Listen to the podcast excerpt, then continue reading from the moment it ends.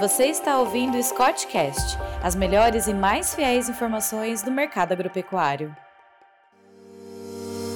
Olá a todos, estamos aqui para mais um Scottcast. É, meu nome é Rodolfo Silber, sou engenheiro agrônomo e analista de mercado da Scott Consultoria. Estou aqui com o Eduardo AB, zootecnista e analista de mercado da Scott Consultoria. E hoje vamos, vamos falar um pouco a respeito da, do mercado bovino e a relação com as exportações, nosso principal parceiro comercial que é a China, o que isso tem impactado uh, no nosso mercado interno e também as expectativas para o futuro. Bom, estamos vivendo aí um 2022 marcado por volumes expressivos na exportação de carne bovina.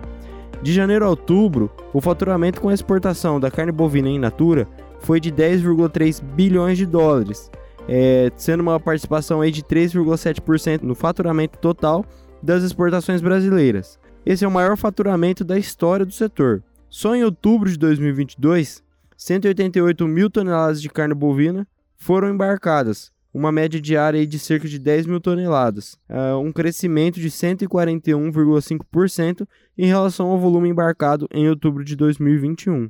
É, o faturamento médio diário foi de 173,5%, maior que outubro do ano passado, alcançando a marca de 1,1 bilhão de dólares. É, e qual que é o peso do mercado chinês uh, nessas exportações?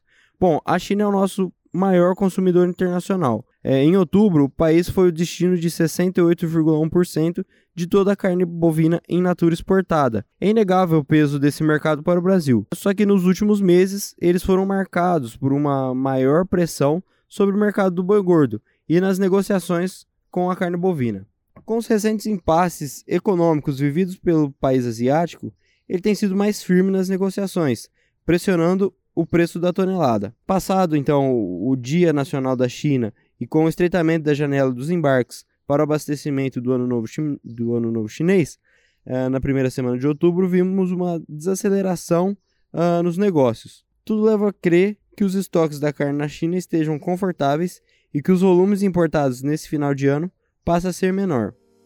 É, o Eduardo, AB, o que, que você pode falar a respeito da, dos impactos na indústria e a exportação ela seria uma grande vilã para o consumo de carne aqui no Brasil? Olá pessoal, as exportações ainda estão muito boas, assim, os patamares bem elevados, apesar dos preços terem reduzido, né? Ainda em comparação com 2021 é, estão muito bons. Mas temos uma, uma oferta de bovinos mais confortáveis e um consumo doméstico está bem baixo e isso acaba pressionando bastante o mercado do boi gordo. E esse distanciamento da China nas compras, né, acaba que pressiona ainda mais, é, fazendo com que as indústrias reduzam os abates e, como prova disso, temos a, a ociosidade que nós levantamos aqui na escola de consultoria, que era aproximadamente 10% em junho deste ano e em outubro chegou a 25%. Isso muito devido também à, à oferta que continua boa que é atípica de, de, desse segundo semestre, assim.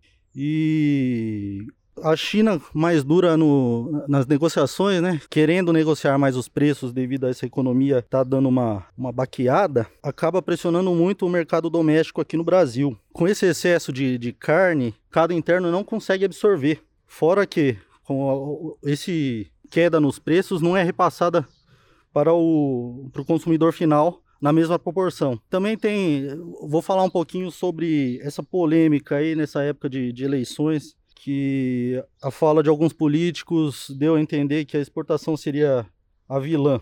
Mas não é bem assim, que a exportação de carne, por exemplo, é, é uma fração da produção total, é 30% do que é produzido. Então, não, não é, pode ser considerada vilã. Né?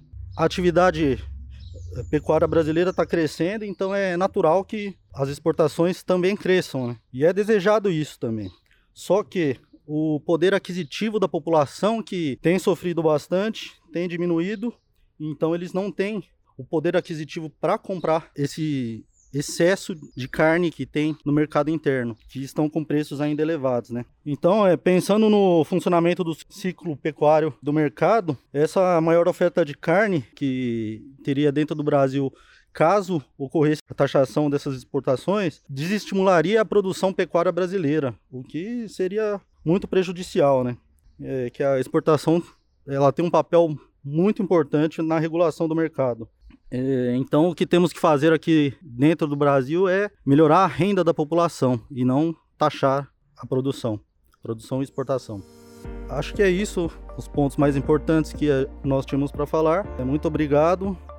Tem mais alguma palavrinha para o pessoal, Rodolfo? Não, acredito que era isso. Se quiser ver mais sobre esse assunto, acesse a carta Boi de novembro desse ano, uh, escrito pela Julia Zenatti, O Gigante Adormecido. Vocês vão é, entender um pouco, um pouco melhor sobre o assunto, ver a respeito da evolução da, da cotação da arroba do boi gordo e a exportação de carne bovina e uh, o preço pago pela tonelada da carne bovina. Por hoje era isso, obrigado e até a próxima.